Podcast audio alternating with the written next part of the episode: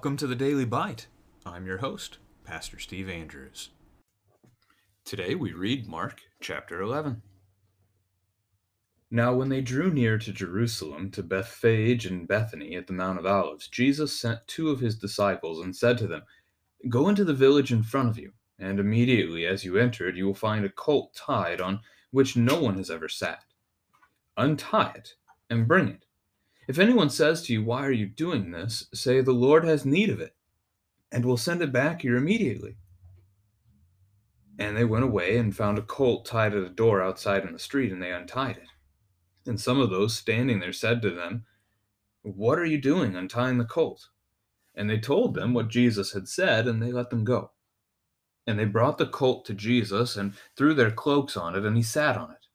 And many spread their cloaks on the road, and others spread leafy branches that they had cut from the fields.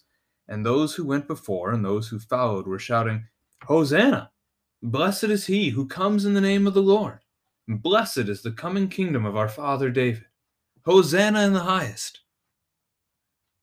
And he entered Jerusalem and went into the temple. And when he had looked around at everything, as it was already late, he went out to Bethany with the twelve. On the following day, when they came from Bethany, he was hungry. And seeing in the distance a fig tree in leaf, he went to see if he could find anything on it.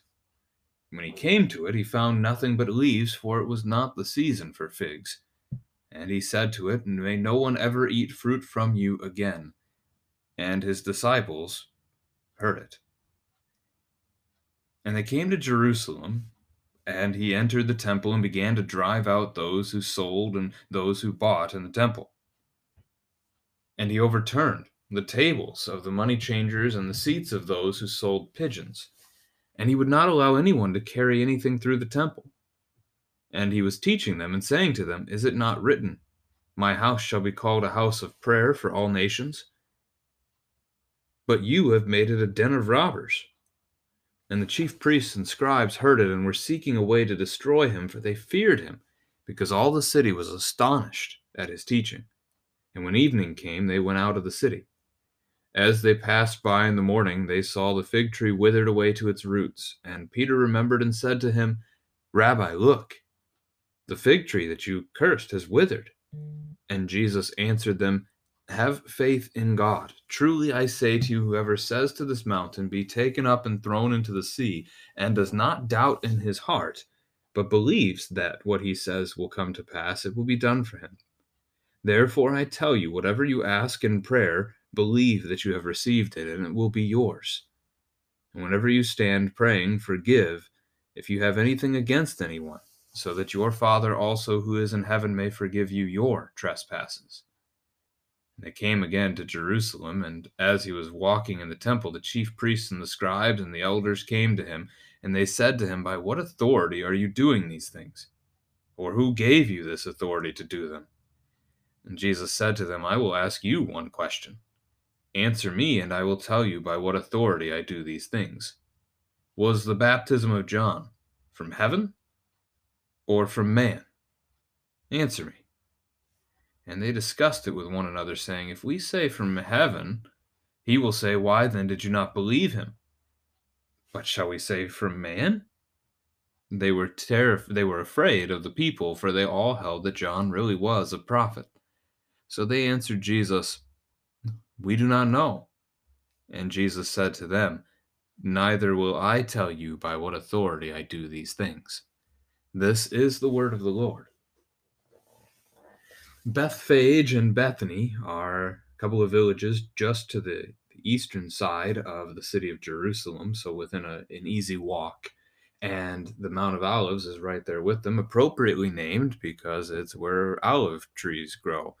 Um, so, familiar territory here for us as we're used to talking about the city of Jerusalem in the New Testament with, with Jesus going there during Holy Week, which is what this is.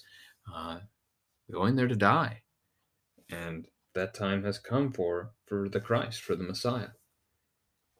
We see the triumphal entry account from Mark in this chapter, so we get the the prophecy of Zechariah 9 9 that their king would come to them on a donkey, on a colt, the foal of a donkey.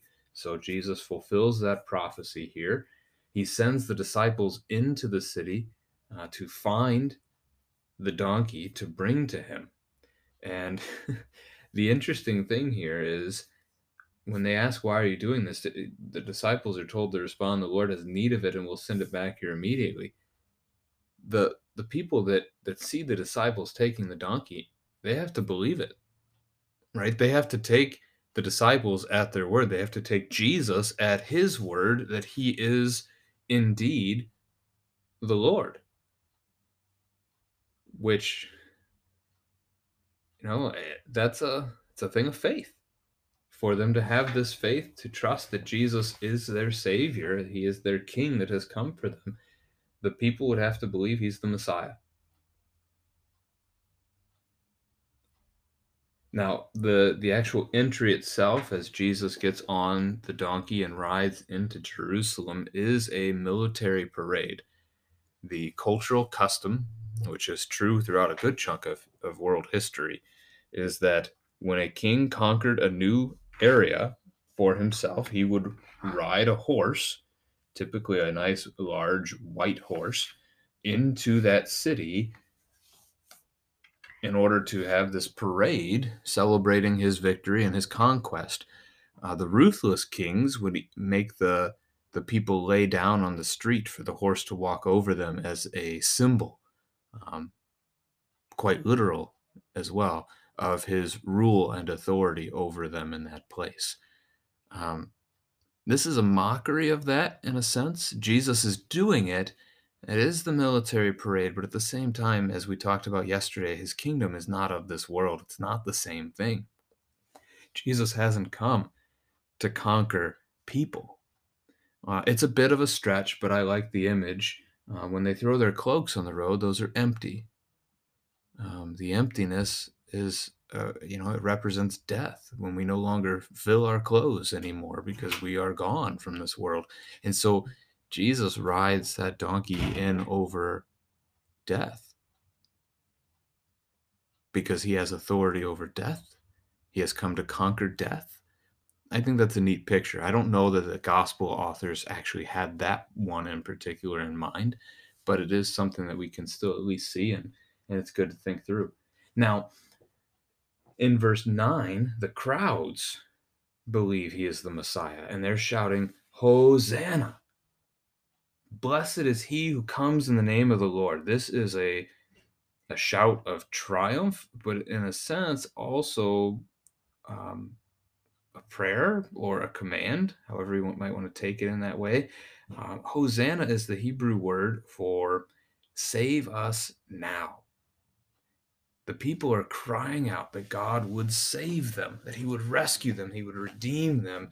And again, their, their mindset is wrong. They think He's going to redeem them from Rome. He's come to redeem them from sin.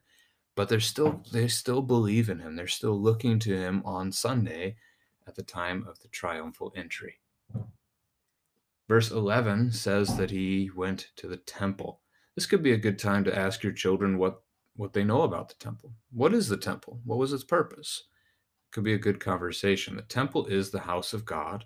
It is the place of his throne, which is the Ark of the Covenant.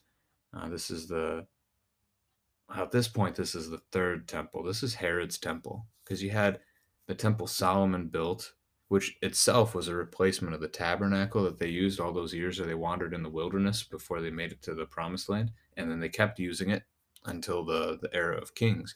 So then they get the temple, and then that's destroyed and they get uh, when they finally get to rebuild their community, they rebuild the temple. That one's called Zerubbabel's temple, and then that one goes into disrepair, the way I understand it. So Herod, Herod either refurbishes that one, uh, a vastly needed overhaul, or he builds them a new one. Um, I don't know the answer to that off really, uh, as I've heard both ways. But regardless, that's the temple in terms of its physicality. It's a building, uh, a massive building, a very decorative building because it is God's holy house, a place where He has promised He will speak to His people. It's where you take your offerings for your family to receive forgiveness. It is it's the center of of the faith of the people of Israel because it's the place God has promised them he will be. There's a parallel for you uh, and for your family today, the place where God has promised to be, the place where he has promised to give you forgiveness, where you can hear his word, where you have no no doubts that he will be there for you. That place is your church, your local congregation where your pastor delivers to you God's word and his sacraments faithfully. Um, if you have one of those, it is a wonderful place. Go there as often as you can. Uh, it is good for you, it's good for your family to be with the Lord in his house. Now he's he's with you all the time. He's with you always and he cares for you in every moment of every day and we're thankful for that as well. So rejoice in both of those wonderful gifts that we have from God. Verse 12 brings us to Monday. So the following day they come back. They had stayed the night in Bethany and Jesus curses a fig tree. it, it seems odd, it seems out of place, and really Mark doesn't give a whole lot behind it. It's not the season for figs, but Jesus is mad that this tree doesn't have any figs on it. Now, does he curse it because of that? Does he curse it uh, because he, he's going to show his disciples, he's going to teach his disciples? Is it both? Um, Mark again is just a little vague on this one. It, it, it, it's there, and it happened. Jesus cursed it, and it died. I mean, that's verse twenty. As they see it, it has withered away to its roots. It is a complete death of this tree. It's never growing back. Um, and that's going to spark the disciples' curiosity. We'll come back to that in a moment. First, Jesus cleanses the temple in verses 15 through 19. Um, he quotes a couple of Old Testament verses, Isaiah 56, 7 and Jeremiah 7, 11, to talk about the idea of, of really how they've twisted the purpose of the temple. They've turned it into a marketplace where they're selling the animals required for the sacrifices and, and, and such things. And there's a there's a literal purpose of what Jesus does here, but there's also a beautiful image for us of what Jesus is doing here as Jesus is upset, rightly so, uh, that the temple is being used for something for which it was not created, that God did not purpose it for. Um, and he's overturning that, he's getting rid of that. But also, think of it, think of the picture. He is overthrowing the temples, uh, the tables of those who are selling the sacrificial animals. So you've traveled, you know, 100 miles to get to Jerusalem. You couldn't bring your your ram with you or whatever it was that you needed to offer for your particular family's offering.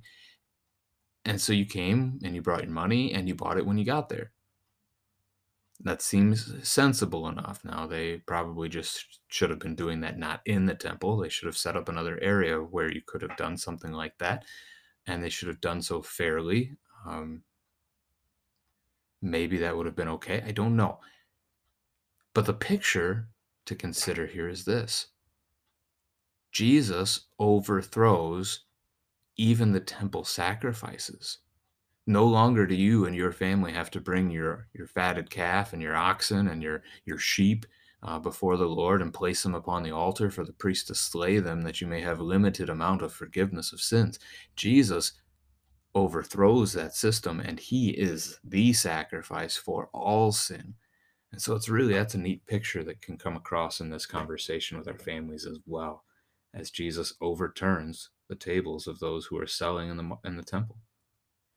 Now the chief priests and the scribes, they hear and they see the these events and they are well, they're infuriated. Jesus is a threat. He's a threat to them. He's a threat to their their faith um, as, as Jews, and they don't like it. And so they are going to seek to kill him. And we know how that will turn out, but that's the next couple of days, so we won't jump ahead. As Jesus unpacks this fig tree illustration and and the event with his disciples, because Peter asks about it, he tells them to have faith, to not doubt, to ask God for whatever they need and trust that God will provide it for them. That's important and, and it's good. Uh, this verse gets abused, and, it, and when it does, it hurts faith. Christians will will say, "But I asked the Lord for what I needed, and the Lord didn't provide." Does that mean I don't have faith? Does it mean I was doubting? One of the things I, I point to here is this is something where you, you, want to consider the will of God as well. Um, whoever says to this mountain, Be taken up and thrown into the sea, it'll come to pass. If we took every Christian in the world and stood them at the foot of the Rocky Mountains and had one by one everybody try and throw the Rocky Mountains into the sea, it, it probably wouldn't happen. Our prayers are to follow the will of God, not our own wills. Jesus prays this way in the garden. Not my will, but your will be done. We're taught in the Lord's Prayer to pray this way in, in Matthew chapter 6. Um, thy kingdom come, thy will be done. I pray this of God before I preach before the people of God, that they may hear his will and not mine. And this is our prayer as well we are to pray not for whatever we desire, but we are to pray that the Lord's will would be done. And if we're doing that, uh, yeah, he'll, he'll fulfill it, he'll do it. If the Lord needed that mountain, the Rocky Mountains, to be moved so that the gospel could be shared to people on the other side, yeah, in an instance like that, I could picture a Christian standing before the mountain and and having this prayer and it actually happening. But God has given us other ways to share the gospel on both sides of that mountain. And so there's not really a need for moving of the mountain. It would just be a, a trying to show off our faith, and that's not faith at all. So it's a challenging little section, and it gets an even challenge, a more challenging ending with verse 25. Um, Forgive if you have anything against anyone, so that your Father also who is in heaven may forgive you your trespasses. Matthew does this as well as Mark. They, they tie God's forgiveness to our forgiveness. Forgive us our trespasses as we forgive those who trespass against us. If we don't forgive others, we're rejecting the Lord's forgiveness. You can think of the parable of the, what's that one called? And it's the the unmerciful servant, I think, where he owes 10,000 talents and the king forgives him his debt, but he leaves and he, he finds a, a man who owes him 100 denarii and he throws him in prison because he can't pay off the debt. And so the king actually takes this this wicked servant and he throws him into prison instead. And that parable speaks to this very same idea. one of the questions we can ask to our children here is there anyone you need to forgive? We can ask it of ourselves. And if those names come up, follow through. Make a phone call. Uh, get in your car, drive over to their home, um, talk to them. If you've sinned against them, ask that they would forgive you. If they've sinned against you, forgive them. Yes, you can forgive them simply in your heart rather than telling them, you know, if they don't want your forgiveness, for example. But it's good to still say it, even in those instances, you know, if somebody's wronged you and they don't care. It can be good to speak forgiveness because that that word may plant a seed and the Lord may work through that word in their heart to soften their heart. You never know. All right, we get the challenge of Jesus' authority as the end of the text today. Uh, this is the chief priest temple, right? That they believe they're the ones who have the authority to do everything in the temple, and they have not given any authority to Jesus to do what he's doing. So, Jesus, why are you doing this? By whose authority? It's not ours. And we know the answer it's God. And that's the question Jesus asked to them to get them to answer as well. And he asks about John. Was John's authority from heaven or from men? And if it if they answer it rightly, they're going to answer that the authority came from the Lord. And Jesus could have said, that's the same here, that his authority came from the Lord. But they refuse to answer because they reason it through and their reason is correct. Their reasoning, their logic, they're right. If if they were to say that John's authority was from God, then Jesus is going to challenge them on why they didn't believe him. But if they say it's from man, they're afraid of the crowds. Crowds held that John was a prophet, and so they're not to they're not going to touch that. And so they respond to Jesus, "We do not know." And Jesus' answer is Jesus' response to them is clever. Neither will I tell you. So it's not that he knows. He knows they don't know. He knows that they do know. They have an answer that they want to give him, but they refuse to give it to him because of their fear. And so he says, Neither will I tell you by what authority I do these things. That's our text. We continue Holy Week tomorrow.